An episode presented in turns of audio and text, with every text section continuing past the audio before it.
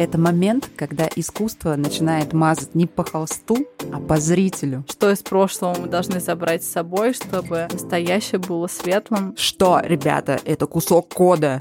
Ну, как бы, come on.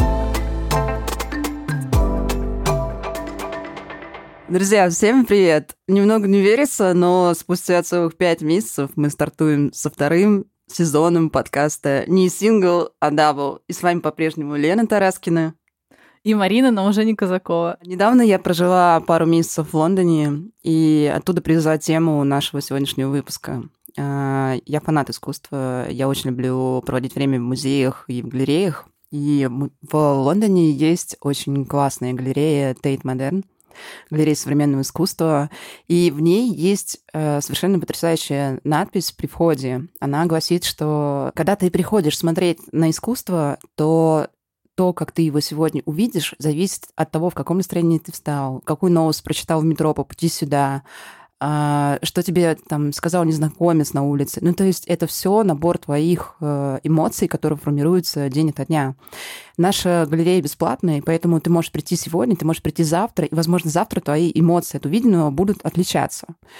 Я вечером обсуждала эту надпись со своим партнером, и он мне сказал такую вещь. Слушай, Лен, ну смотри, на полу лежит мусор.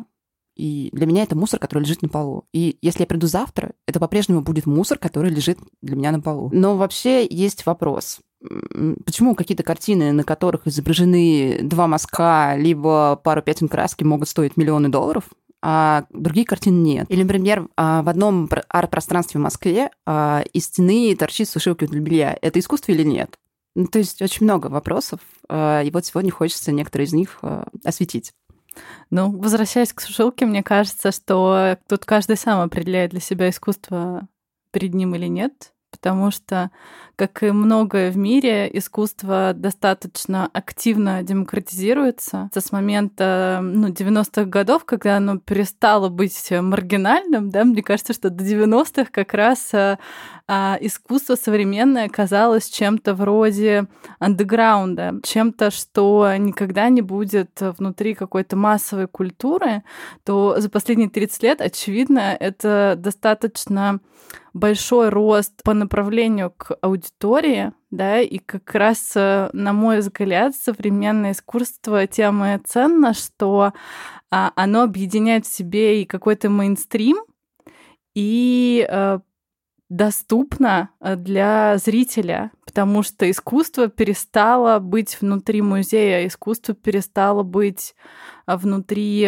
каких-то галерей или у арт-дилеров, оно как будто бы перекочевало немножко на улицу, перекочевало вообще э, в, во все, что мы видим и что мы делаем. Мы каждый день, ну, грубо говоря, прикасаемся к нему или создаем. Еще один момент хочу заметить, как человек зануда, что такое, в принципе, современное искусство. Вообще э, считается, что современное искусство стартует с 60-х годов 19 века и вот до нынешнего периода. А вот то, о чем мы, в принципе, чаще всего обсуждаем, то, что мы говорим, э, это contemporary art. То есть это то, что, с чем мы имеем дело сегодня. Ну, то есть э, то, о чем ты говоришь, о том, что оно очень сильно демократизировалось, монетизировалось, тоже очень важный момент. Uh-huh. Это чаще всего происходит из-за того, что художники делятся на две категории. Первое — это художники очень идейные, которые преследуют какую-то социальную мысль и отражают ее в своем искусстве, будь то архитектура, скульптура, живопись, например, фотографии, очень важный момент. А вторая категория — это категория людей, которые через свои эмоции пытаются отразить действительность, как они ее видят. И когда ты видишь а, тот или иной арт-объект, и он тебе а, резонирует, ты понимаешь, что до тебя пытается достучать, а, как до тебя пытается достучать художник, это значит, что как бы ты понял мысли художника. Иногда даже для того, чтобы понять, что означает мусор, лежащий на полу, тебе надо прочитать, может быть, аннотацию и понять, в принципе, мысль саму. Ну, я согласна, но здесь, мне кажется, если мы рассматриваем ситуацию, когда я прихожу в э, галерею современного искусства, то мне кажется, у тебя должно быть каких-то два шага, а, наверное, даже, может быть, и три.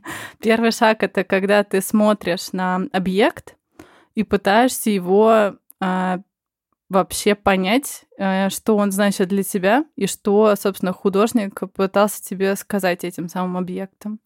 Второй, наверное, это действительно подойти и почитать э, какую-то информацию об этом объекте.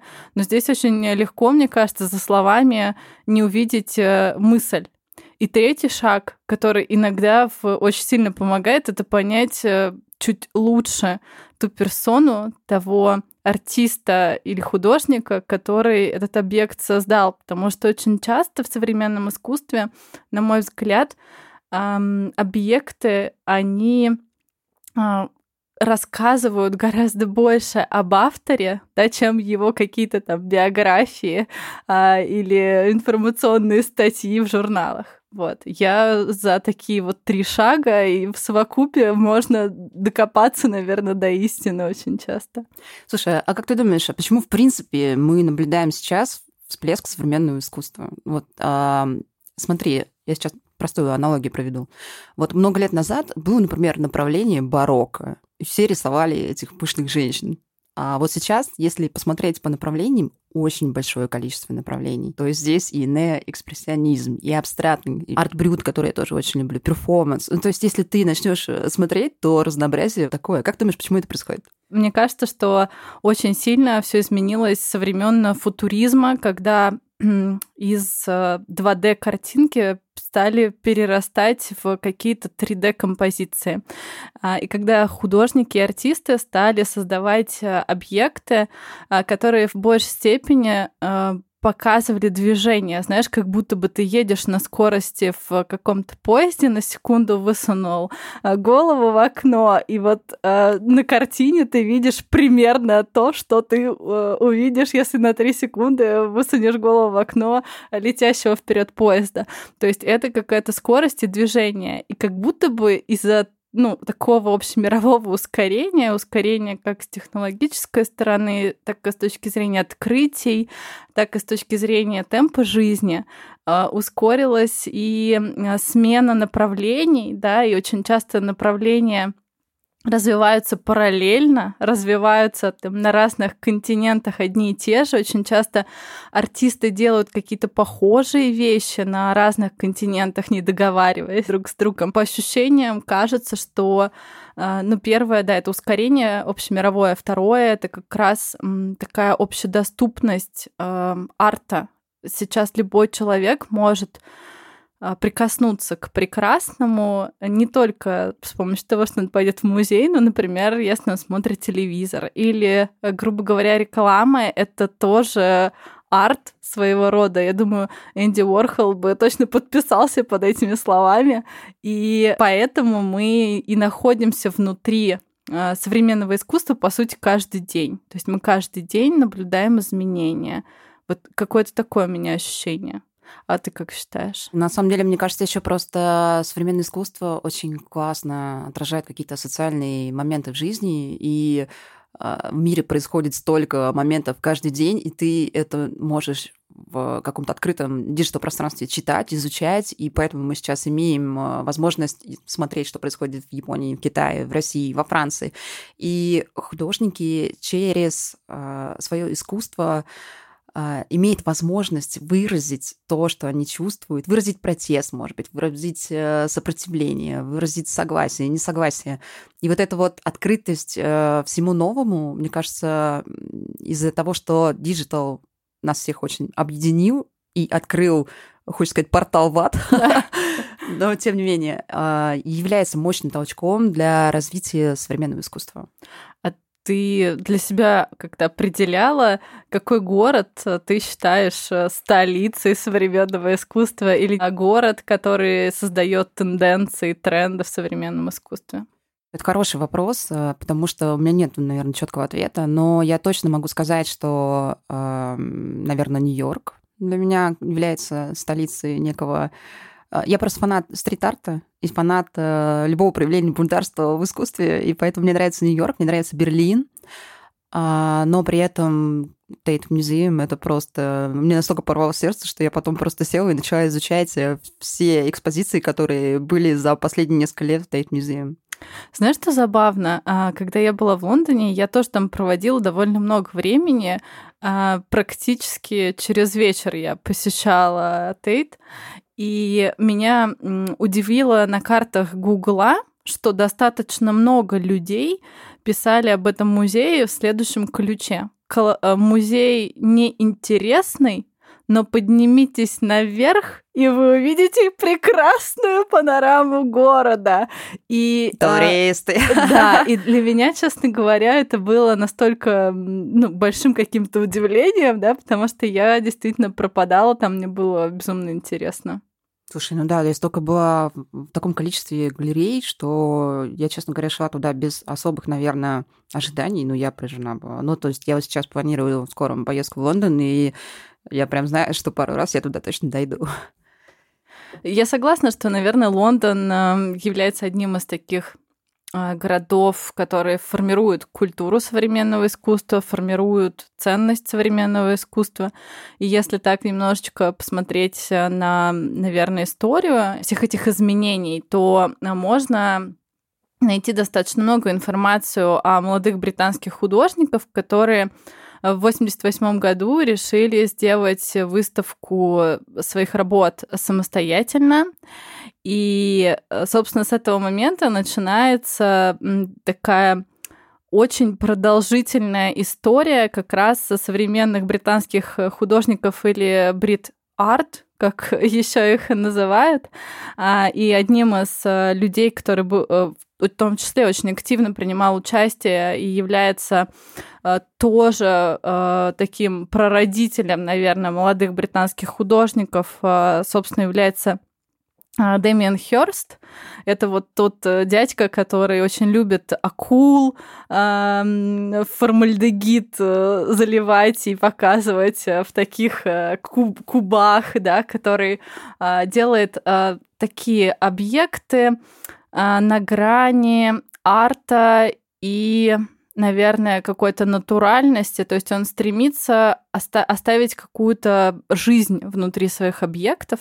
Может быть, в формальдегиде, может быть, э, разлагавшуюся жизнь, да, потому что у него есть и такие истории. А, но вот он один из ярких представителей, кстати, достаточно богатый представитель а, как раз молодых британских художников.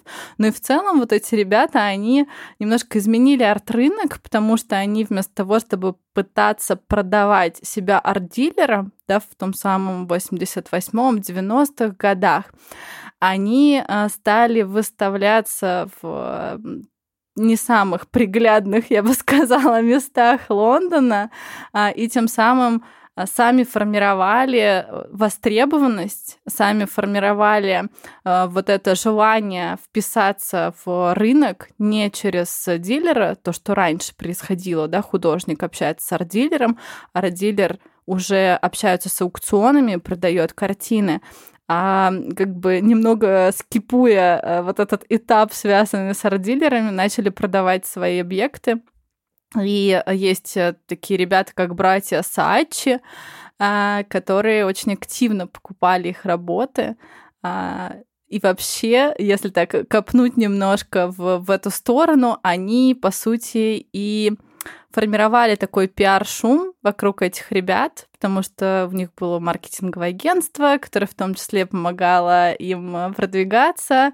А, они их достаточно много писали в СМИ, и э, вот эти прекрасные молодые британские художники, они сформировали новую сцену. Ну, кстати, стоит, наверное, отметить и позитивную сторону, что вот эта выставка Фриз, которую они в какой-то момент в 88 году решили организовать, она существует по сей день. У нее уже Конечно, изменились э, главные лица.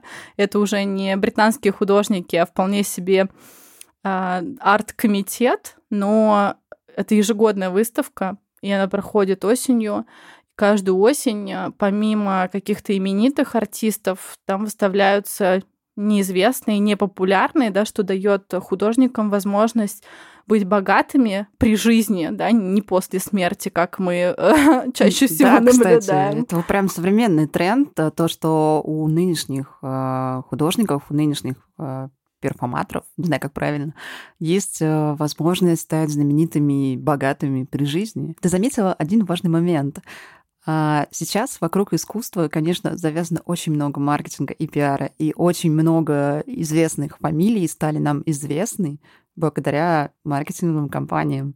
Ну да, согласна полностью. И в целом я современное искусство делю на коммерческое, то, которое создается для того, чтобы продаваться. Вот тот же самый Хёрст — это искусство, которое не рассказывает, на мой взгляд, тебе какую-то глубинную мысль и ценность, которая изначально формируется для того, чтобы а, быть проданным за очень большие деньги на каком-нибудь аукционе.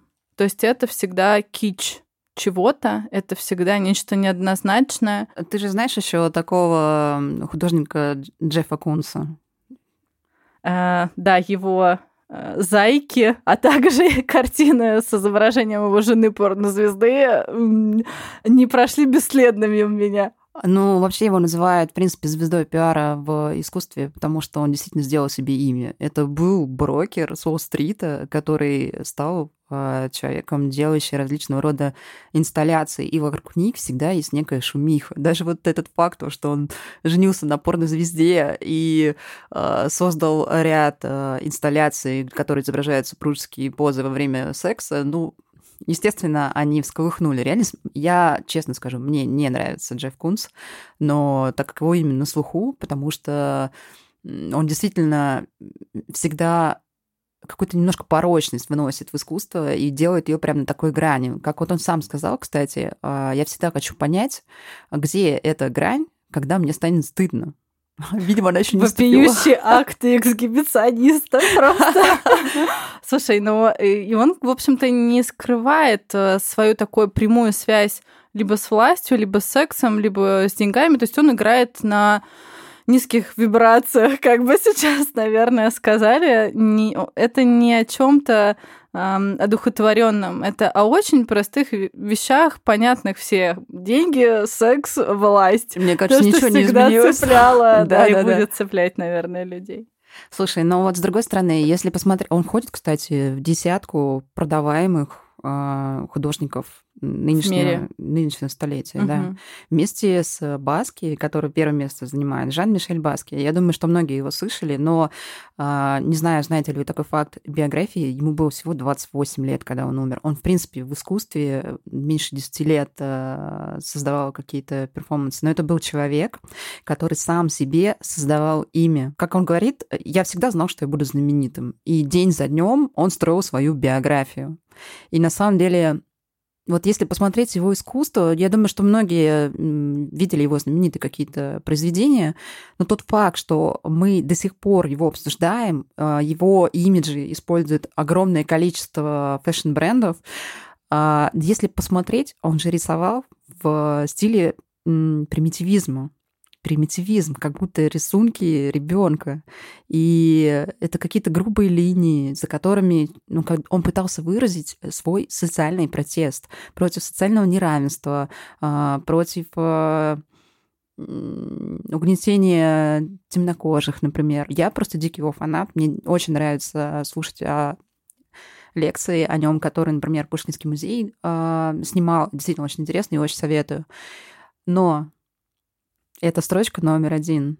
А если посмотреть на как бы содержание э, этого рейтинга, там на втором месте будет как раз Кунс. Вот mm-hmm. где Кунс, где Баски, и ты в какой-то момент, момент задаешься вопросом, а что как бы вообще с, с миром искусства происходит? Неужели примитивизм становится как бы главной чертой? Но ты знаешь, мне кажется, что это началось чуть раньше далеко, а не с Баски. Если посмотреть на картины Шагала, то там тоже примитивизм, а, и там тоже достаточно ярко проявленные а, многие черты, которые помогают, да, э, часто говорить людям о том, что, ой, да он вообще рисовать не умел, мой там пятилетний ребенок может аналогично нарисовать. Но ты знаешь, это вот как будто бы хочется откатиться чуть-чуть назад, назад и назад а, безусловно, пока не было фотографии, люди создавали картину, чтобы запечатлеть действительность. Они а, писали натюрморты или портреты, за которыми платили деньги, чтобы просто зафиксировать факт э, того, э, как выглядело общество, каким был мир, ценности, какие-то ключевые события. В тот момент, мне кажется, когда появилась фотография, начались очень большие изменения как раз в сторону эмоциональной составляющей картин. И я художник, я так вижу, это в большей степени о периоде после фотографии, после а, пленки, после а, видео, потому что а, художник благодаря своей картине не просто рассказывает тебе о факте действительности. Он рассказывает тебе о своем преломлении, об ощущении этой действительности. Это как раз вот на уровне эмоциональных каких-то граней, да, а не о том, что он изобразил и какого там э, цвета кожа, что кожа не может быть, не знаю, красный, зеленый или какой еще художники-кубисты, э, например, ее делали. Ну и возвращаясь еще к художникам, которые в какой-то момент все-таки делали себе какой-то пиар и ставили его в, во главу, наверное, Эм, вообще своей деятельности, я не могу не отметить э, Такаси Мураками, и ты знаешь, я при удобном случае всегда его вспоминаю, считаю, что а, это, собственно, художник, который сначала подумал о продвижении, о маркетинге, о команде, которая будет с ним работать, уже потом стал что-то создавать. А, я думаю, многие смогут э, посмотреть, э, загуглить. А, понятно, что это такой наверное, неопоп это называется, да, то, что он создает. А, но если мы посмотрим на его скульптуру, которая называется «Ковбой». Ну, то есть это очень э, сексуализированная история в стиле вот неопоп, такая огромная игрушка ковбоя. И я, честно говоря, не понимаю, почему то ли 15, то ли 13 миллионов долларов э, кто-то за нее заплатил. Ну, я не могу себе никак это объяснить, кроме мощной пиар-команды, да, которая э, из тебя сделала супергероя. Хотя наверное, иногда вот этот пиар, он достигается не только благодаря команде поддержки, но и благодаря а, самому произведению или самому художнику, который что-то создает. И а, если вернуться так на секундочку к британским художникам, есть такой артист Марк Куин, и, возможно, кто-то знает, что у него есть скульптура «Я», и смысл этой скульптуры заключается в том, что он сделал свой собственный бюст из четырех с половиной литров крови, который собирал там своей собственной крови, который собирал в районе 5-6 месяцев. И вот в этом произведении здесь хотя бы э, есть какой-то кричащий момент, да, что было создано. Там чувак реально заморочился, собирал свою кровь в течение такого количества времени, чтобы потом э, из этой засохшей крови получился бюст. Но почему ковбой стоит 14-15 миллионов долларов, я до сих пор не могу понять. Но, с другой стороны, э, если говорить про современное дорогостоящее искусство можно упомянуть еще с хорошей точки зрения. Просто мне нравится очень э, фигура Ай Вейвей. И я думаю, что тебе тоже есть что на эту тему сказать. Мы с тобой как-то это обсуждали. Я, например, э, очень хорошо его помню перформанс, э, условно, когда человек заходит в зал, это возвращаясь прямо к, к нашему выступлению. Человек заходит в зал, а весь зал усыпан семечками. И ты думаешь, господи, они просто выращены природой и валяются, ну, стоят копейки. Семечки и подсолнуха. Да, семечки подсолнуха. А потом ты понимаешь, что это семечки сделаны из фарфора, и их делали вручную люди на ки- в китайских э, фабриках. И, э, грубо говоря, перед тобой труд огромного количества человек, которым платили за это копейки. Тем самым автор пытается привлечь внимание к низкой стоимости оплаты труда в Китае. Я думаю, что у тебя тоже есть что на его тему сказать, потому что он совершенно потрясающий художник, э, и когда изучаешь его работы, то, конечно, то внимание к деталям, которые он пытается привлечь, это, конечно, очень круто. Еще один момент хотела бы про него, кстати, сразу сказать. А, он родом из Китая. Китай достаточно такая строгая, я бы сказала, республика, и там всегда искусство было призвано показать быт простых людей э, в обществе. То есть там не было места всплеском агрессии, э, сексу, деньгам и так далее, то, чем э, славится Европа, либо американские художники. И поэтому, мне кажется, фигура Мураками э, японского, либо Ай очень сильно выделяется в этом пласте современного искусства. Вообще для современного искусства, наверное, какая-то политическая повестка или э, политические убеждения — это скорее исключение, а не тенденция. Вот э, объективно, если посмотреть на а, то, что создается а, на сегодняшний день, это чаще всего что-то очень популярное, мейнстримовое, да, и понятное большому количеству людей. То в случае с Ай Weiwei он создает искусство, которое показывает проблемы современного китайского общества, стремится к тому, чтобы общество все-таки начало демократизироваться.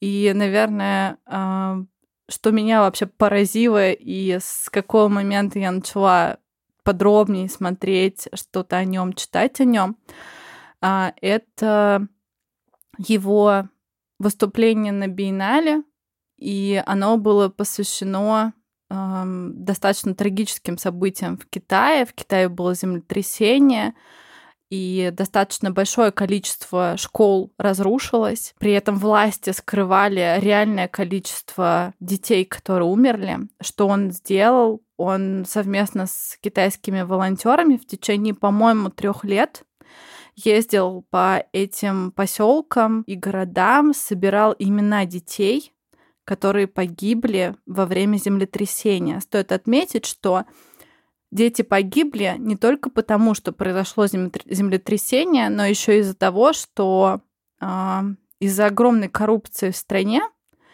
эти школы были построены неправильно, и они, грубо говоря, сложились как карточный домик. Хотя было понятно, что это опасное с сейсмологической точки зрения место, и там нужно строить с определенным уровнем укрепления эти здания. И он выяснил, что порядка... Ну, я рассказываю об этом, мне очень, э, на самом деле, э, сложно, но это сильное искусство. Это искусство, перед которым э, лично мне хочется преклоняться. Пять тысяч детей оказалось э, ну, навсегда погребено в, под этими завалами. Стоит отметить также культурный факт. Я думаю, ты прекрасно понимаешь, что растить ребенка в Китае очень сложно. И вот эти дети, которые были, ходили в школу у китайских рабочих, это дети, на которых была реально вся надежда у этих родителей, которые скармливали их, э, стремились дать им образование, наделить их лучшими ценностями, да, для лучшего будущего. И эта надежда, она разрушилась. Там дети умирали от 5 до 16 лет.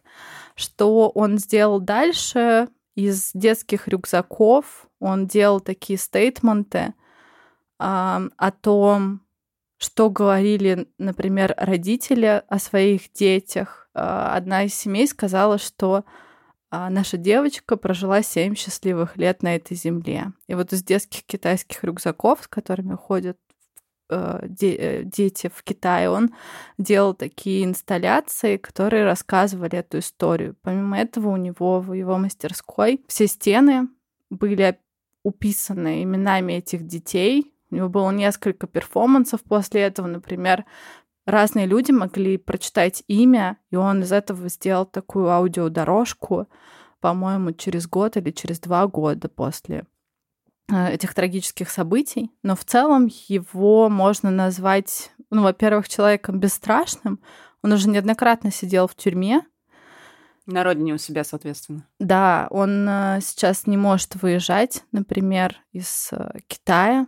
Он вернулся в Китае прекрасно понимая, что его ждет, но его отец был болен, он совершил этот шаг.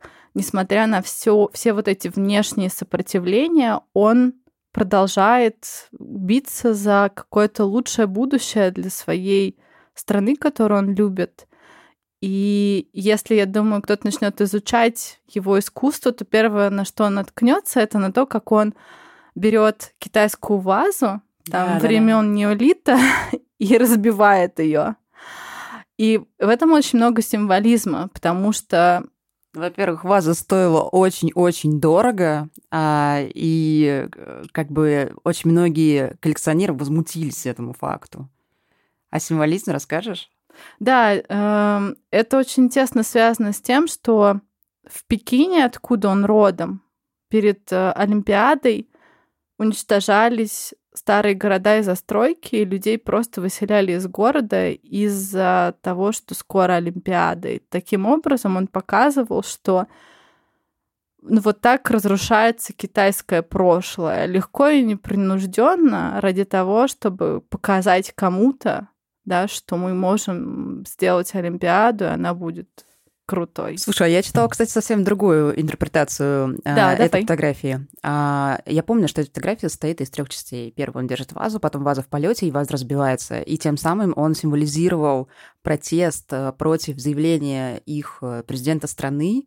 А, короче, президент сказал, что мы должны разрушить старый мир, чтобы был новый классный мир. Он говорит, ну ничего-то не поменялось, мы как жили в Китае много лет назад, так и живем. И вот он берет вот этот старый арт-объект и разбивает его. Тем самым он говорит о том, что вот сейчас должен начаться новый мир. У меня вообще другая интерпретация. Но есть еще другая теория, третья, что э, непонятно, что в Китае подлинное, что нет. И что э, вот разбивая эту вазу, да, ты не знаешь, это как бы фейк, или это настоящее. Но есть еще вот такая интерпретация. У него же есть э, в том числе и история, когда он из этих ваз делал современный арт-объект, писал на них Кока-Кола, да, закрашивал их там чуть ли не корабельной краской, что тоже рассказывает такой тонкой грани между настоящим и прошлым, и что из прошлого мы должны забрать с собой, чтобы настоящее было светлым и демократическим, да, как э, хочет Ай Weiwei. Слушай, ну вот продолжая тему а, вот этого социального протеста, не могу не упомянуть Бэнкси. У всех он на слуху, но никто не знает, кто это. А, и как сказал сам Бэнкси, если тебе есть что сказать, и ты хочешь быть услышанным, носи маску. Это интересный, кстати, момент, потому что у него, опять же, все его арт-объекты уличные, они всегда подсвечивают какую-то важную тему. Как правило, их закрашивают, пытаются сразу власти города, но тем не менее. Но мне вообще кажется, что в случае с, со стрит-артом, да, и э, с таким андеграундным искусством э, держать какой-то нейтралитет, чтобы никто не знал, кто ты, это нормально, потому что взять того же самого э, JR, это тоже стрит-арт-артист, который, например, э, в Рио-де-Жанейро в одном из районов нарисовал, где было совершено огромное количество преступлений. Он нарисовал глаза формально, которые следят за этими преступлениями, которые совершаются там, да, как такой символ того, что э, ничто не уходит и ничто не безнаказано. Он, кстати, в том числе на одной из сторон Тейт Музеум рисовал э, э, свой граффити. Все знают, что это французский стрит-арт-артист, но никто не знает, кто это такой. Ну да, есть какая-то такая конспирологическая штука в случае с э, арт-художниками, которые занимаются стрит-артом, ну потому что их могут посадить вообще-то за вандализм. Ну не посадить, но как-то наказать за вандализм так точно. Слушай, а вот если подумать, кто из э, российских имен засветился вот именно в таком контексте, когда ты чувствуешь некую двусторонность мысли, да, что вроде бы перед тобой искусство, а с другой стороны здесь зашит социальный протест. Не могу не упомянуть одну очень классную пару, Илью и Эмилию Кабаковы. У них есть совершенно потрясающая инсталляция «В будущее возьмут не всех». И э, Просто когда ты смотришь на эту инсталляцию, у тебя в голове, в принципе... Ты... Расскажи подробнее. Я потому что знаю их другой объект. А, расскажи а, про это. В депо лежат картины. И там пробивается, по-моему, точно я тоже уже не помню, пробивается луч света, и ты понимаешь, что это картины, которых э, не взяли художников. И здесь зашита, на самом деле, интересная мысль. Я, кстати, ее очень четко зафиксировала у себя. Первое, кто выбирает, кого возьмут в будущее. Второе, кого взяли. И третье, а кого не взяли. И, в принципе, это же касается не только картины, все это все прекрасно понимает. А еще... Есть еще один интересный у них эм, объект. Я не помню, как называется, но я помню, что он о временах 90-х годов. Они же иммигранты, они не жили в России, и э, они создали объект, который выглядит как общественный туалет, мужской и женский. Когда ты заходишь туда, ну, вместо туалета, ты видишь классическую обстановку э, хрущевки. И таким образом, на самом деле, очень многие в Советском Союзе и в России, уже в тот момент в России, да, очень сильно обиделись на этих ребят, потому что как так, вы не любите родину, и вообще, как вы посмели создать что-то подобное? На что они ответили, что как люди, которые жили в 90-е годы в России, а, жизнь действительно такова, что ты живешь вот в этом, дальше цитата, говне, но при этом э, считаешь, что все нормально. То есть ты как бы живешь в каком-то смысле в общественном туалете. Но, кстати, Илья Кабаков является основоположником очень классного направления в искусстве. Он называется московский концептуализм. И он как-то писал э, об определении этого направления. Он обозначил, что это момент, когда искусство начинает мазать не по холсту, а по зрителю. Угу. Это очень, вообще это классно. Если начинаешь это все изучать, это реально супер. Такое про взаимодействие, да, да э, зрителя и еще из российских художников перформанса э, я вспоминаю Олега Кулик. Э, это достаточно интересный перформанс был тоже как раз эпохи 90-х, когда он человек-собака, он, по-моему, называется, когда он посадил себя на цепь и когда люди мимо проходили, он прям набрасывался на них, люди боялись. А, но тем самым он, собственно, тоже рассказывал о том, в каком напряжении живет человек, да, и как он проживает и переживает очень сложный этап для своей страны и вообще будущего, что он становится как э, так, так, агрессивное существо. Слушай, иногда, конечно, вот я тебя сейчас слушаю и проводу, э, провожу параллель. Есть пышные женщины Рубинса, а есть человек, который кидается в, собаки, э, в виде собаки на людей. Прикинь, а, это, это все называется искусством. И, и, это, и это является искусством. Слушай, еще такой вопрос хотел бы обсудить. А, у нас немножко времени осталось сегодня, но тем не менее, это тема, которая просто каждый день, э, просто во всех чатах, подкастах и так далее, NFT. Вот твое отношение к этому какое? Считаешь ли ты, что искусство настолько уже исчерпало себя в текущем физическом виде, что мы переходим в digital? Искусство будет, возможно, до той формы и степени, когда художник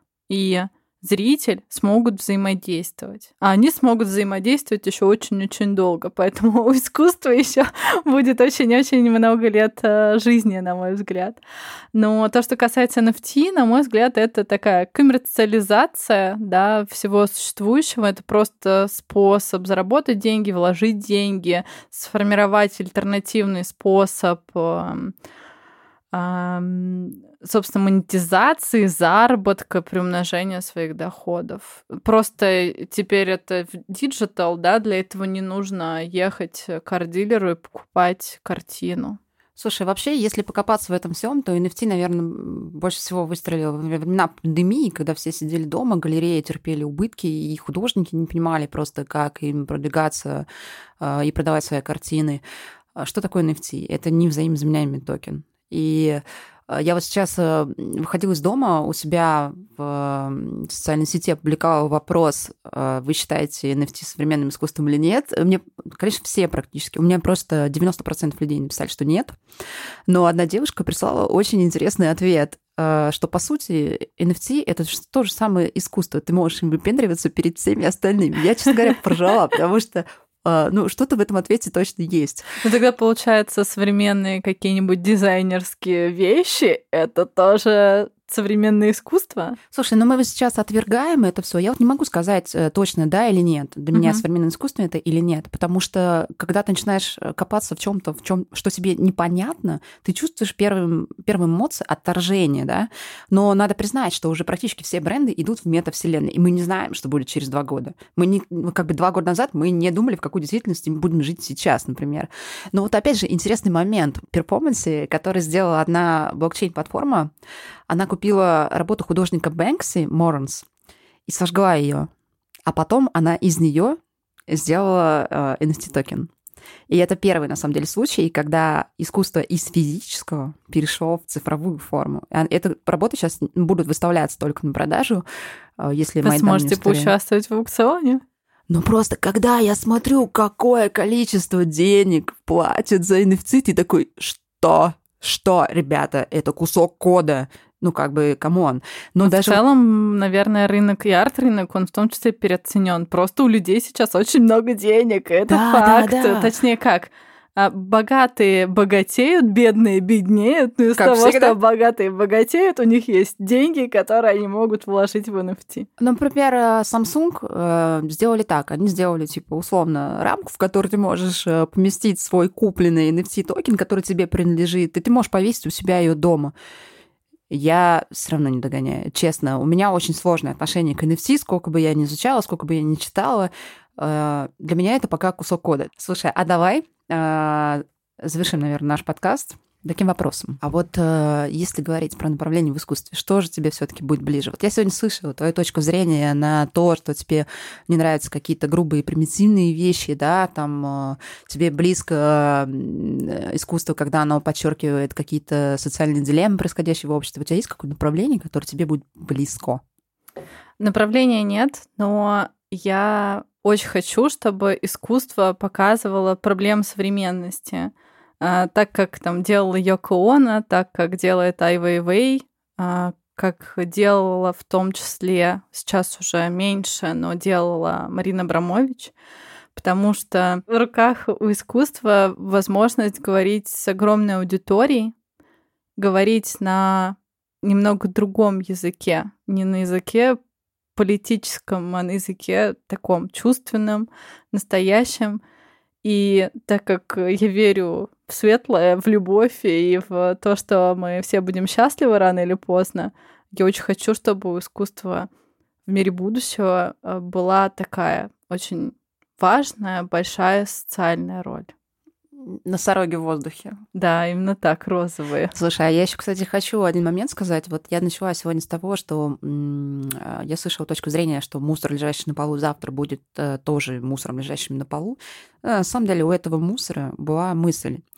Uh, условно, это был мусор художника, который скидывал его рядом с собой, и там, я, помню, я знаю точно просто историю одного перформанса, женщина спросила, типа, почему вы показываете в таком неприглядном виде жизнь художника?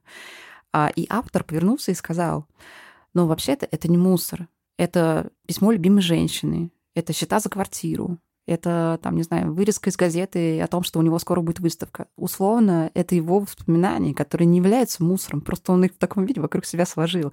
То есть это, опять же, была точка зрения, да, которую, наверное, ты бы понял, если бы ты чуть больше изучил. Ну, как Почитала, бы, попробовала Почитала, да. Понять. Ну, то есть не просто плоским взглядом посмотрел на искусство.